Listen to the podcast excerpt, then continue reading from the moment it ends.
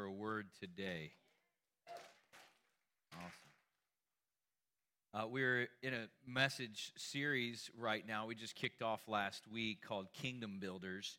And uh, this is really sort of, I think, advancing and working into this challenge that we've issued to our whole congregation for this year to make this, this decree, you know, this vow with God, if you will, this will be the greatest year of spiritual growth that I've ever had. What a great thing to pursue, right? I would grow more in my relationship with the Lord and my faith this year than I've ever done in my entire life up to this point. And uh, as we pursue that, when we think about how God has a purpose, He has a destiny and a plan for each of us, and He wants us to grow into that. He wants us to get stronger. He wants us to be spiritually mature, like the cedars of Lebanon that are strong and planted and grow upright and bear much fruit, that they, they can take the wind and not be uprooted and fall. Right? That's kind of a picture of God's uh, will and desire and design for our lives. And as we think about a purpose, a destiny, it's a it's huge. It's a massive call. I mean, it's it's eternal. It's something that goes even beyond this life. And sometimes it's easy for people uh, to get a little overwhelmed in thinking about the vastness of that. It's inspiring, it's encouraging, but then it sometimes can be a little overwhelming when it comes to what do I do here and now in this season of my life? And thank God as we see the Bible instruct us how we walk out, how men and women walk out their destiny, we see that God leads us from season to season. He leads us from glory to glory, from assignment to assignment. Many of the great stories we see in the Bible, and we're focusing on one with Nehemiah, but there's so many. We see these great works of faith, men and women, and we could say that these, these works were seasons, were periods, were chapters of their life. They weren't their entire lives. And so we have seasons to our lives. We have assignments, missions, if you will, that God wants to send us on for Him. And our ability to be spiritually mature, strong, perceptive, discerning, full of faith has a lot to do with how we walk out assignment to assignment successfully, completing missions for God and moving into new seasons and new things. Does that make sense?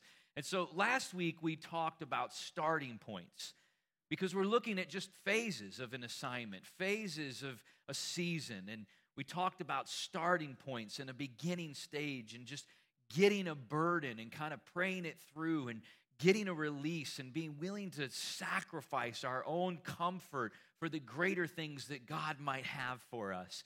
That starting point, beginning healthy, beginning well is very important to getting on the right foot in an assignment or a chapter of our lives. Today, we're going to talk about taking action. Taking action. You know, there comes a point, and I hope you hear the whole series because I, I don't want anything to be taken out of context. Last week, we said, You've got to pray. You've got to seek the Lord. You've got to get a burden, right? We don't jump out impulsively or in the flesh and get ahead of God. So we, we paid a lot of attention and, and esteemed a lot of value to that incubation stage of prayer. But that does not negate the fact that there comes a point where there is action that now needs to be taken. Does that make sense? In fact, when you get to that place where now it's time to act, to not act and stay still actually becomes a disadvantage to moving forward in what God has for us. Helen Keller said, Ideas without action are useless, right? And so there comes a point where action is what's necessary. Proverbs says, A dream realized is a tree of life. So God puts dreams in our heart. There's a seed that begins. But notice the will and intention of God is to bring it to realization, is to grow it, is to move it, and is to bear fruit from that. So we've got to say, okay, there's a point where I have to, these vision, this dream, this assignment has to be activated. It has to be operative in my life. I have to be moving forward in that. So think about this for yourself are you at a point right now in a burden or a vision that God might be giving you where it's time to take action. It's time to move forward. It's, it's not time to sit on it anymore. It's time to do something with it. But like many, maybe you're just a little unsure about what to do or how to move forward. That's fair to say, right? We find ourselves in that place often. I want to move, God, I'm just not sure how or what to do with this. We don't want to be reckless, we don't want to be impulsive, but we know something needs to be done. I think we can learn some things from Nehemiah about how to take action responsibly and effectively. So take your Bibles, open them up, and go to Nehemiah chapter 2. And uh, we're going to read starting in verse 11 here in a second. But here's the, here's the scenario. In chapter 1, where we spent most of the time last week, Nehemiah gets the burden, right? The peop- some people return from Jerusalem and they tell him about the city broken down, the walls broken down, they've been burned with fire. He's struck to the heart, he's pierced to the heart. He laments, he prays, he fasts, he seeks God what to do. I know something needs to be done. And then he, God begins to mobilize him and he sends him, he releases him through the authority of the king to go back to Jerusalem and do something about this. Once he gets there, this is what I want you to really understand. Once he gets there, he knows he's getting ready to do something, but he's not specifically sure how the plan looks yet. That makes sense. Like he boots on the ground, and then he begins to arrive, survey the situation, and then he begins to go into a second level of prayer, which is not the first level of praying through the burden. The second level of the prayer is beginning to, and this is actually the first point in the message if you're taking note, is to seek divine instruction. The God that gave the vision, I'm relying on to be the God that will give the strategy. Does that make sense? So open up to chapter 2, verse 11. He says, So I came to Jerusalem, and I was there three days.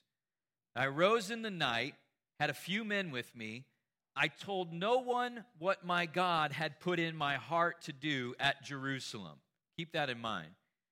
I told no one what God had put in my heart to do at Jerusalem. Nor was there any animal with me except the one on which I rode. And I went out by night through the valley gate to the serpent, serp, uh, serpent wall and the refuse gate and viewed the walls of Jerusalem, which were broken down, and its gates, were, which were burned with fire. Then I went to the fountain gate and to the king's pool. There was no room for the animal under me to pass. So I went up in the night by the valley and viewed the wall. And then I turned back and entered by the valley gate, and so returned. And the officials did not know where I had gone or what I had done. I had not yet told the Jews, the priests, the nobles, the officials, or the others who did the work. So he arrives here, the walls are broken down, there's destruction. He knows something needs to be done. And before he begins to cast a vision and instruct the plans, he knows that he needs the plans. He's not just going to start spouting a bunch of things off. He's, he knows that he needs to get direction from the Lord. I love this because he basically says, I, I kind of went and took some time to myself. I, I took a walk with God and I walked around the scenery of where I would be laboring for the next season. And I took it in. There's much to be said for this moment. Surely, the conversations with God, the instruction that he was receiving from God, we know because the instruction begins to be made clear as he reveals it to the people not long from here. But he says, There's this moment, there's this time where I didn't even tell anybody quite yet about what God had put into my heart because I knew that it needed a little bit more clarity. I knew that it needed some substance. You see, strong leaders will be able to cast a good vision because that vision and those plans have been galvanized in their heart through a time of prayer. Does that make sense? I mean, it's, it's been marinating and, and saturating long enough where when it's time to bring forth the plan and the instruction, there's clarity and confidence that the leader can cast the vision with. And there's too many times that people are following leaders and they become aware of it where it's just there's hype and there's excitement, but then there's no follow through. You, with me? There's no substance and there's no action. Nehemiah said, I'm not going to be that leader. I'm going to get with God. I'm going to get divine instruction for how to go about this and how to rebuild these walls. And then when that time is done, then I'm going to get with the people and I'm going to give direction. I'm going to cast a vision that I can do with clarity and with confidence. And people can feel that.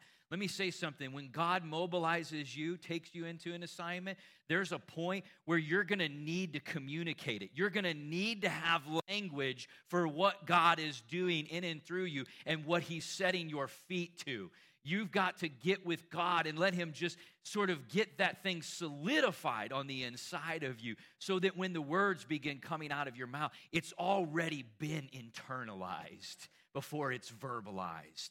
So many times that communication starts being given, trying to move things forward, and there's missing elements. It, it hasn't really incubated long enough. God hasn't revealed enough to really take that and do something with it yet.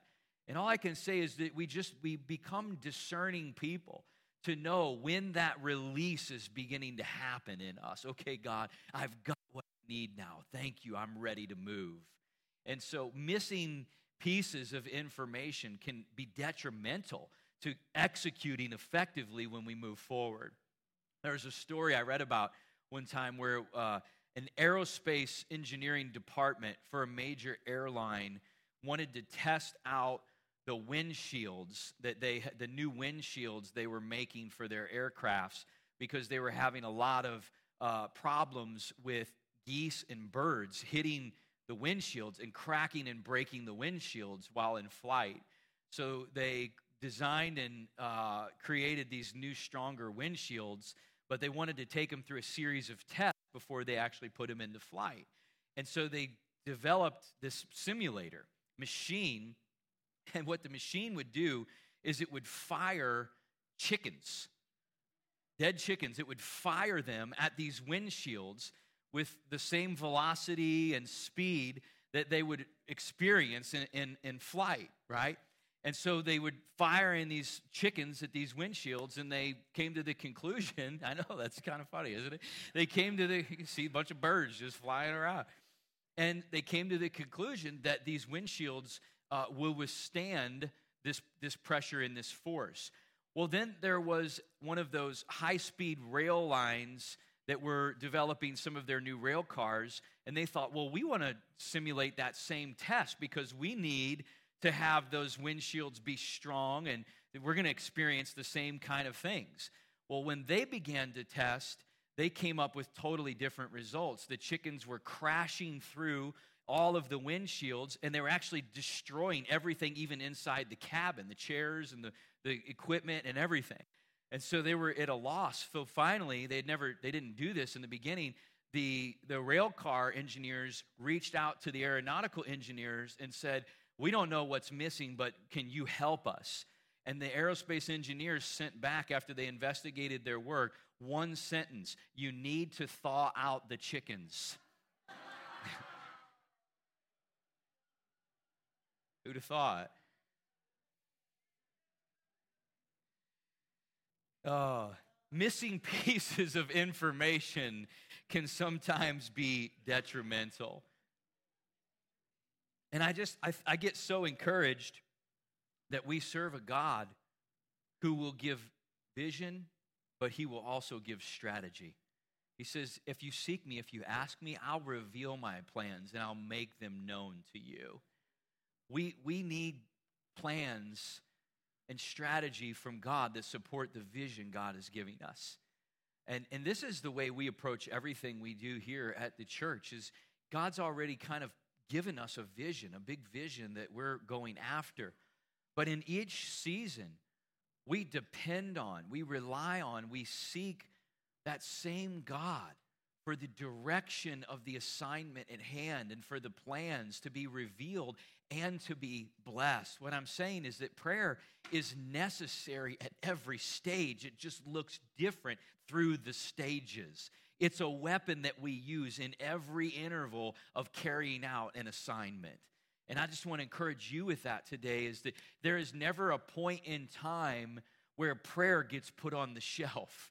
Prayer and dependency on God is necessary for the beginning stage. It's necessary for the action stage, as we'll see throughout the next week or two. It's necessary for the follow through and the completion of what God is, is calling us to do. Prayer is important. I remember a story I read also about uh, an American entrepreneur during the Industrial Revolution. And he ran a business where there was this major piece of equipment that was needed for his factory to produce their goods. It was like the most important part. And one day the piece of equipment broke down, and they had mechanics and people on site trying to work on this, spending hours, and they couldn't resolve it. They couldn't figure out what was wrong. And the longer the machine was down, the, the more the business was at risk. And so the, the entrepreneur, the owner of the business, he was a man of faith. And finally, he reached a point where he didn't know what else to do, so he went up into his office and he closed his door and he shut the curtains. About 30 minutes went by, and after that, the door flings open. He comes flying out, comes running down to the machine, all excited. Everything, stop everything. Open this hatch, reach down, and check this part right here. He didn't even know what that part was, hadn't even heard of this part before.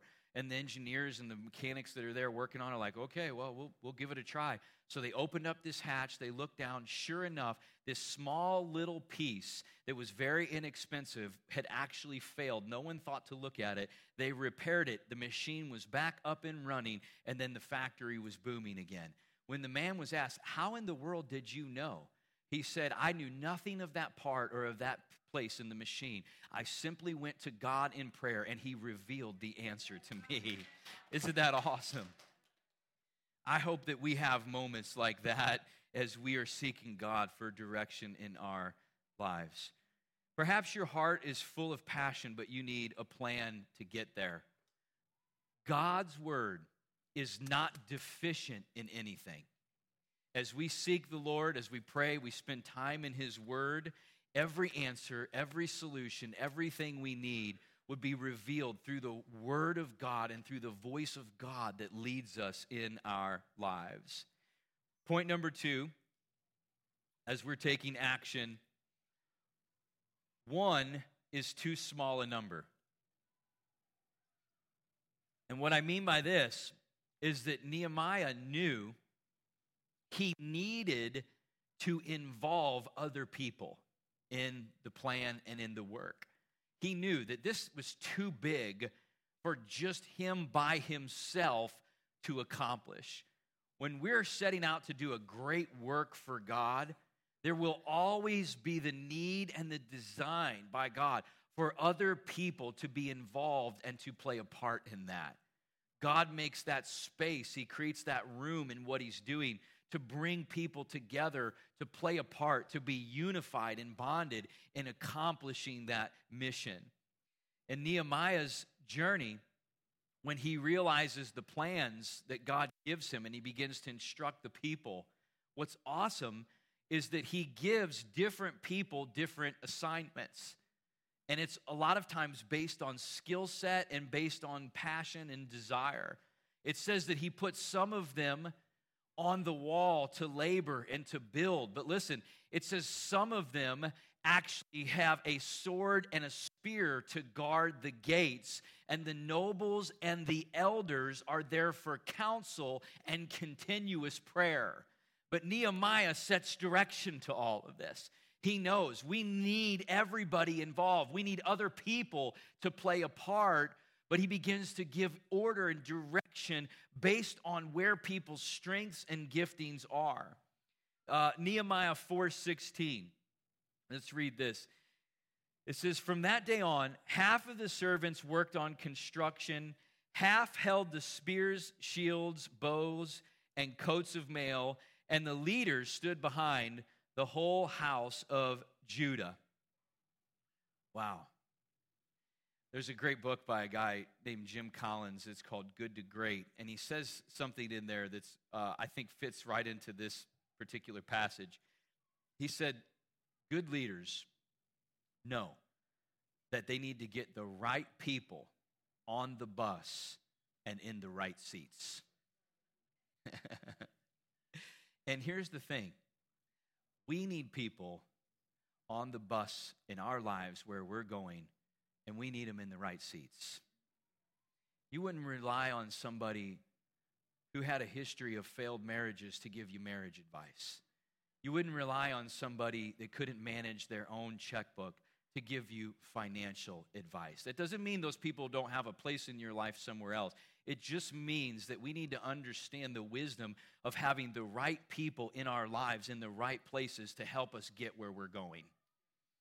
Uh, two years ago, year and a half ago, I guess, uh, God began to lay it on Katie and I's heart that we were coming to a place uh, where, in fact, He was giving us is like this is an assignment, really, to to to go about where we needed to form like a personal intercessory prayer team, a group of people who we could just let know what was happening in our lives week to week, in our marriage, with our kids, with the church, everything. Just really a total open window to everything that's going on uh, so that they could be praying for us continuously.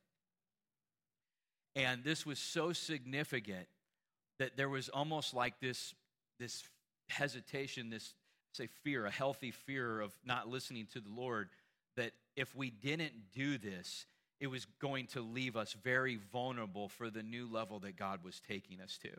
It's like He was showing us there's a lot more threat, there's a lot more attack coming, and I want to reinforce some of these prayer walls around you in your life, and I need you to take action on this.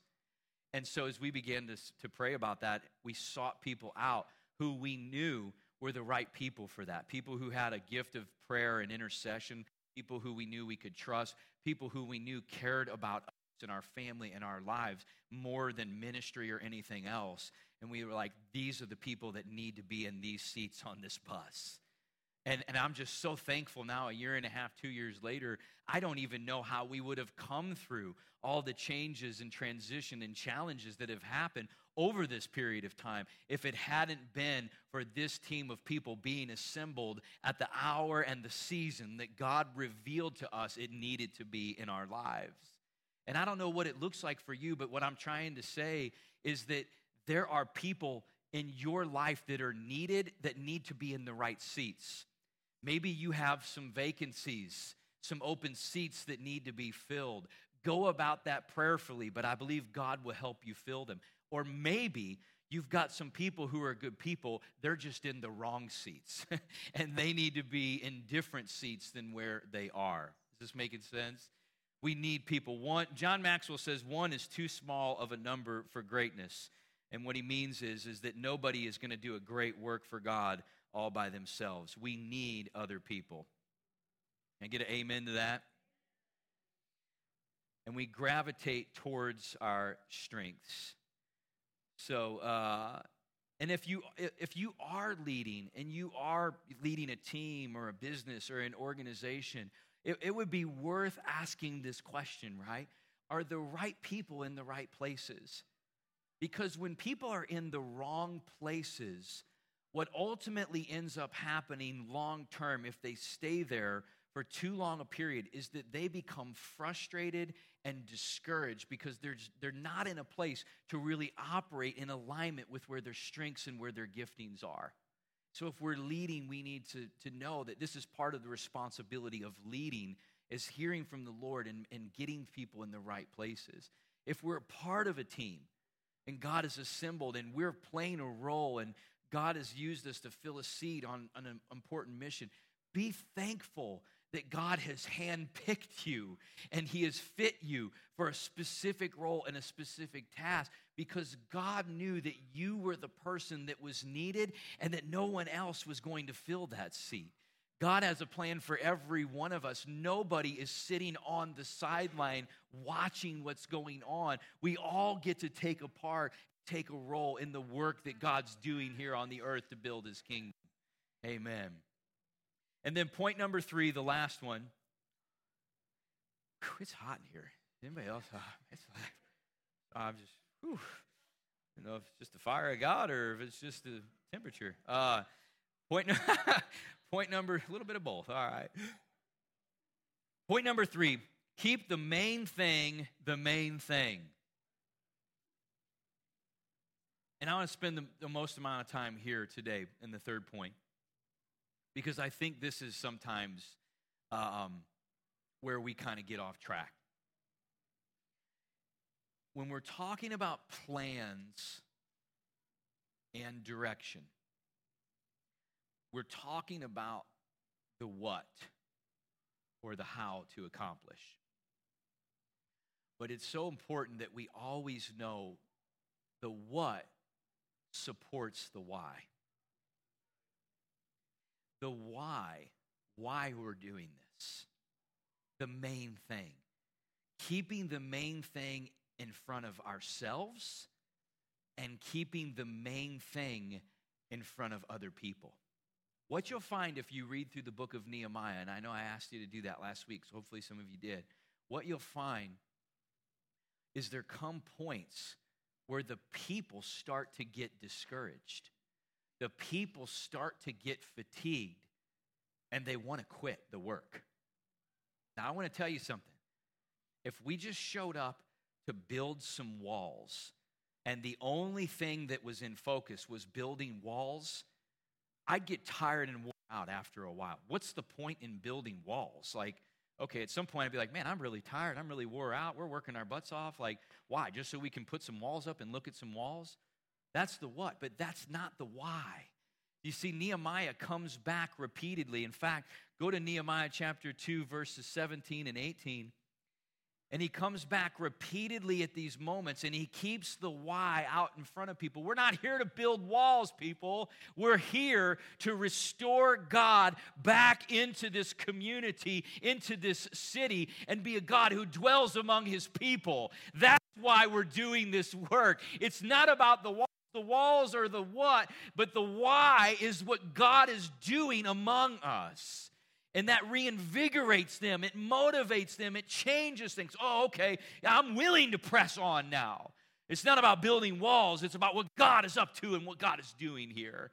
And we go on great works for God, great assignments to do things because the work is great. Here's what you have to know the propensity to get fatigued is also much higher because the work is great.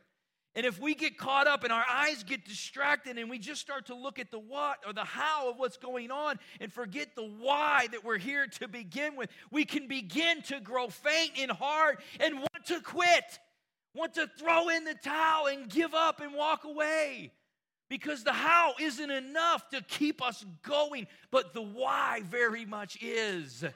Listen to what Nehemiah says. He says, I said to the people, verse 17, you see the distress that we are in, how Jerusalem lies in waste and its gates are burned with fire. Come, let us build the wall of Jerusalem that we may no longer be a reproach.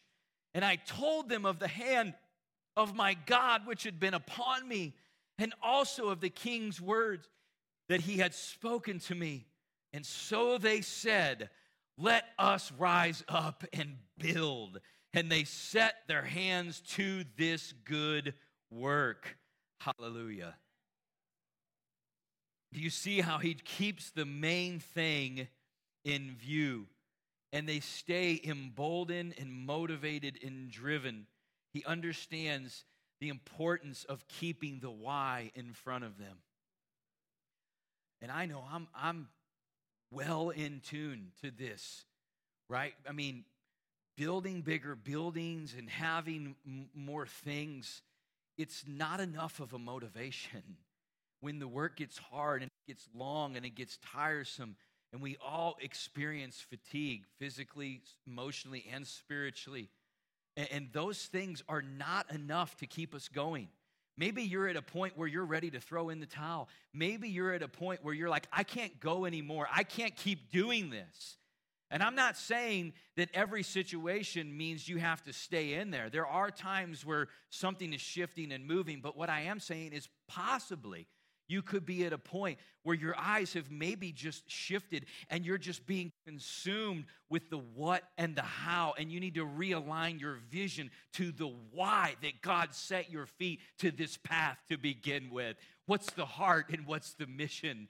Building buildings, not enough to motivate anybody long term, but reaching a generation for God, raising up game changers, seeing a community get set on fire, that vision very much is enough to keep us emboldened and impassioned and motivated to see the work through when it becomes tiring and laboring and intensive.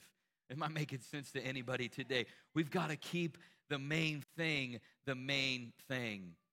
There was a United States admiral in the Vietnam War who received the Congressional Medal of Honor. His name was James Stockdale. And he was flying a mission one day during the Vietnam War and he was shot down and he was taken prisoner.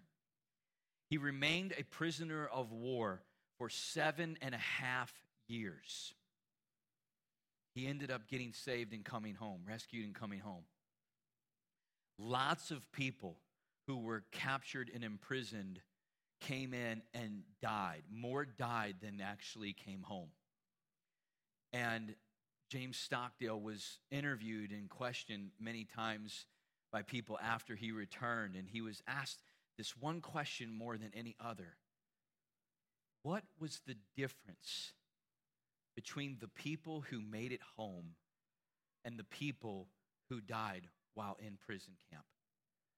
He said, by my assumption, by my assessment, there was one primary difference.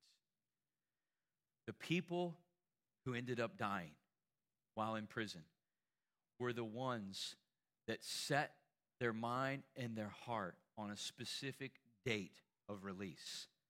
They said, I will be home by Christmas. I will be home by my kid's birthday. I will be home by this day. They set a specific date in their heart and in their mind. And when that date didn't happen, it was almost as if they lost the will to fight and their spirit died before their body died.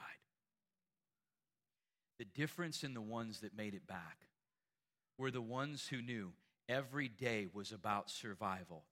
The main thing was getting home to my family, no matter what the day or the year or the month was. The main thing was that one day I was going to return home. And every day I got up and I had the fight to survive that day until the day came when I was released. He's saying the ones who made it were the ones that were able to keep the main thing the main thing. The main thing is getting home. It's getting out. It's being rescued. It's not this day or that day or this month or that year when the plans don't quite work out the way that we hope they do. What do we do at that point? It's not it's in those moments that the what or the how will not be enough. We have to realign and recalibrate our eyes and our vision to the why behind what God is doing. What is the main thing that is at hand? What is the purpose behind which God is setting you out to do the work that He is setting you on? And the other thing we have to be aware of when it comes to keeping the main thing the main thing, and I feel like there's really just kind of a burden uh, in my heart for this particular point today, is when we do a work for God and we take action and we're moving, time goes on.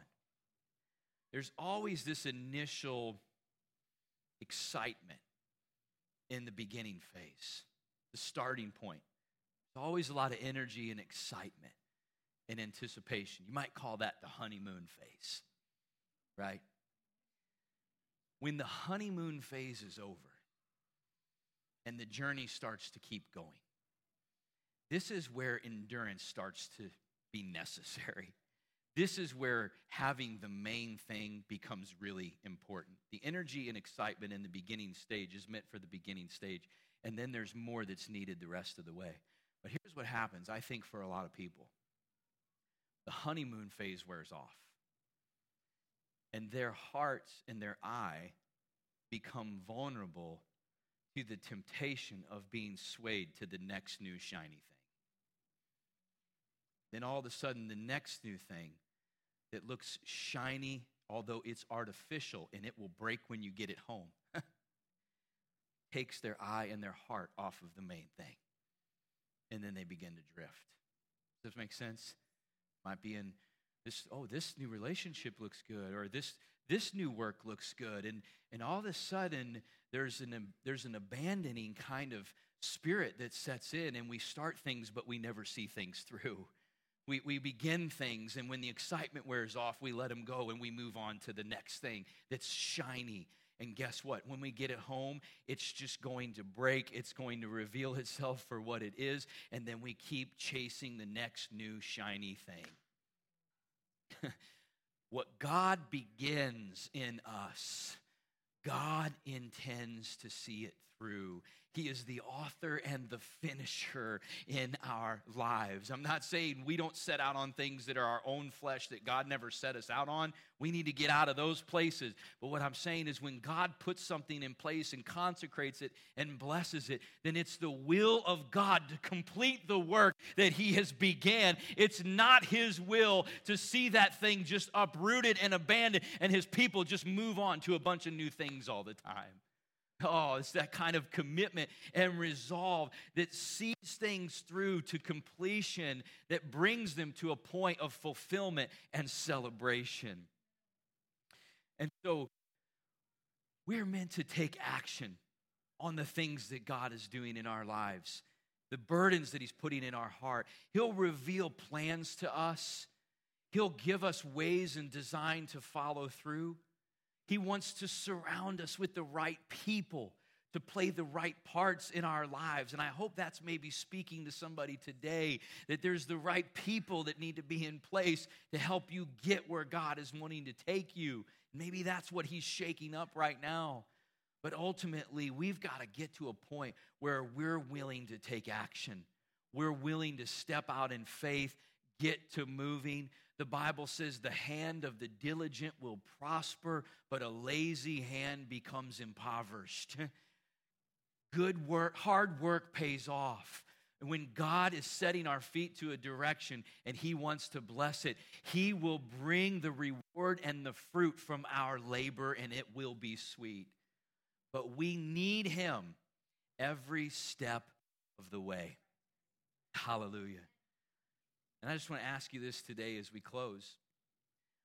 Um, is God and His plan right now the main thing in your heart? Has He won you over? Is His agenda the primary agenda? Because the way we get to the fulfillment of all great things that we want, that God wants to do for us, is by following Jesus Christ. If we're not following him, listen to me, if you're not following Jesus in your pursuits, then you are wandering aimlessly. There is no direction aside from the direction that God gives us through his Son and through his Word. He is the way, the truth, and the life. And maybe that's the starting point now today. Maybe that's the place that you're in, that there's a, there's a passion and there is an excitement to do great things. But perhaps the, the reason, the why, needs to just be adjusted to do things to serve God and to follow Him, not to accomplish something in our own strength or in our own will here in this earth. You say, Yeah, I, I do. I want to go all in and give my heart to Christ. I want to follow him. I want to make Jesus the Lord of my life. Or maybe, maybe you're in a situation where you you know the Lord and you have followed him before, but somewhere along the line, you decided that you were a better guide and you were a better leader than following God and how things would be accomplished in your life. And you need to get back to a place where you're, you're walking with Him, where He's the leader and you're following. You're not trying to lead things on your own. You say, Man, I, I need Christ today. I want to give my heart to Him. I want to get back to walking with Him. I'm going to ask everybody to just bow your heads and close your eyes.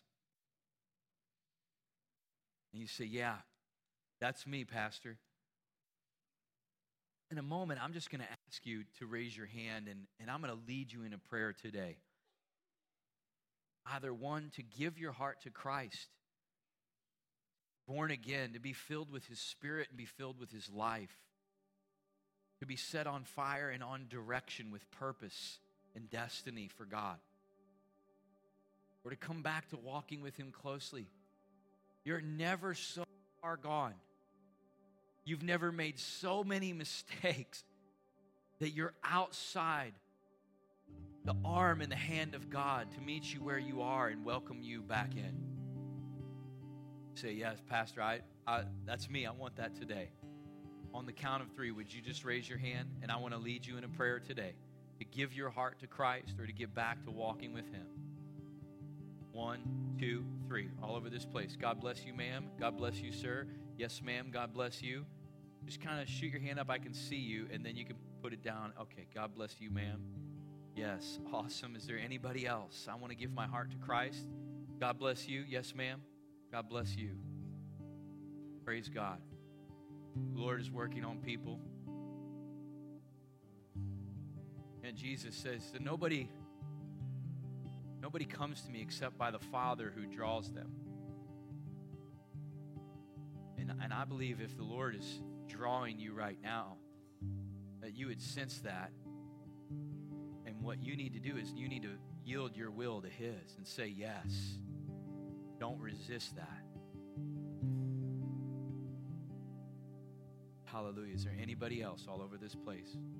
One last time. Yes, I need Christ. I need to get back to walking with Him. For those four people who raise your hand, God knows right where you are. Get before Him. Picture yourself right now at His feet, at His throne. It's full of mercy, it's full of grace. Listen to me, as excited as you are about coming to Christ or coming back to Christ, I promise you, He is more excited that you're here. Say, Father, in Jesus' name, I surrender my will to yours.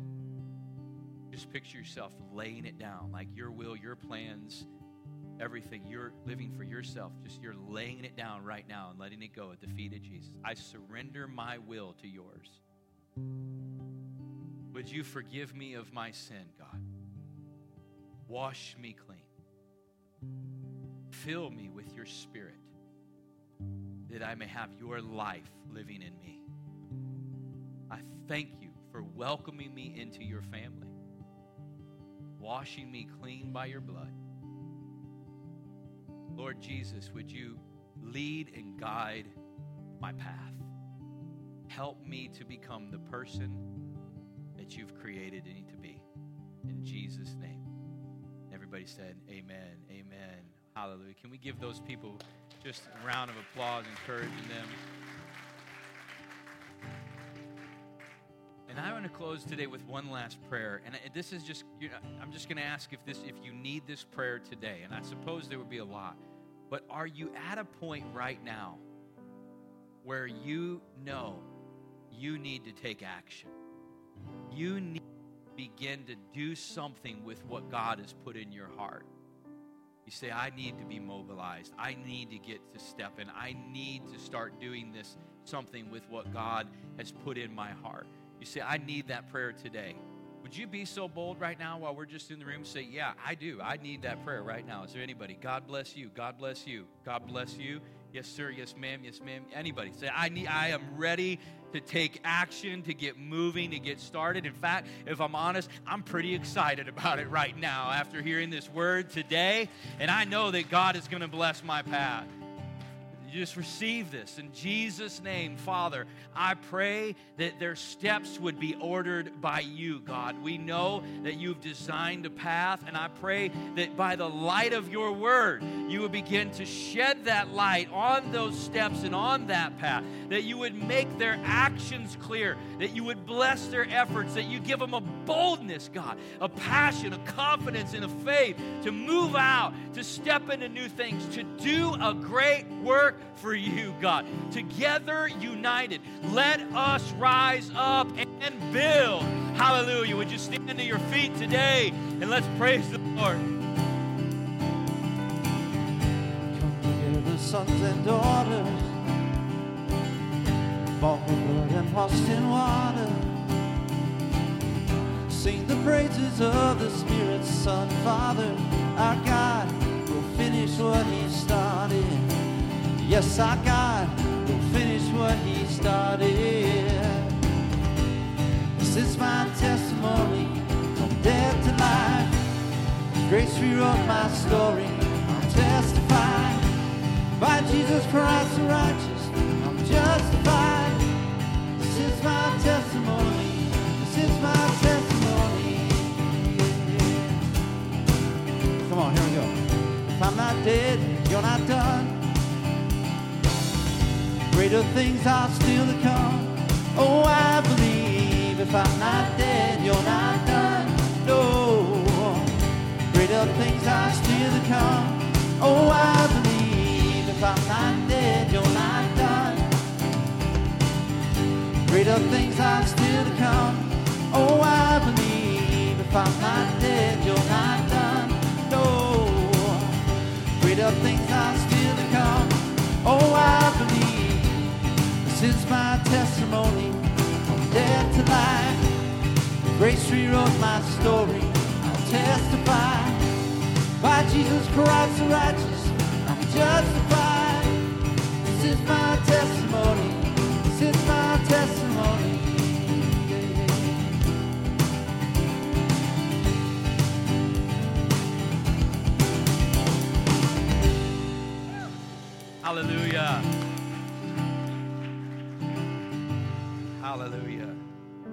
People said, Let us rise up and build. There was a response in their heart. And then it says, Then they began to put their hand to the good work that God had for them to do. And as you go, I just want to encourage you God has a great work for you to do, a great work for every one of us. Times in our world right now can look very dark, but the people of God can rise up with a light that will penetrate and cast out any darkness that may exist around us. The great work that God has for you to do, it will be a beacon of light in the world around you. Amen. May you go in the peace and favor of God. I pray that you're strengthened today. I pray that you're encouraged today. I pray that there is joy in your life and in your spirit today. I pray that hope would rise and keep rising in you where you maybe found yourself hopeless or in doubt or discouraged. I pray in Jesus' name that be gone, that be left in the ashes. And as you walk out, you be full of joy, you be full of faith, and you be full of hope for what God has ahead for you. Go in the peace and favor of God. Amen. Have a great day.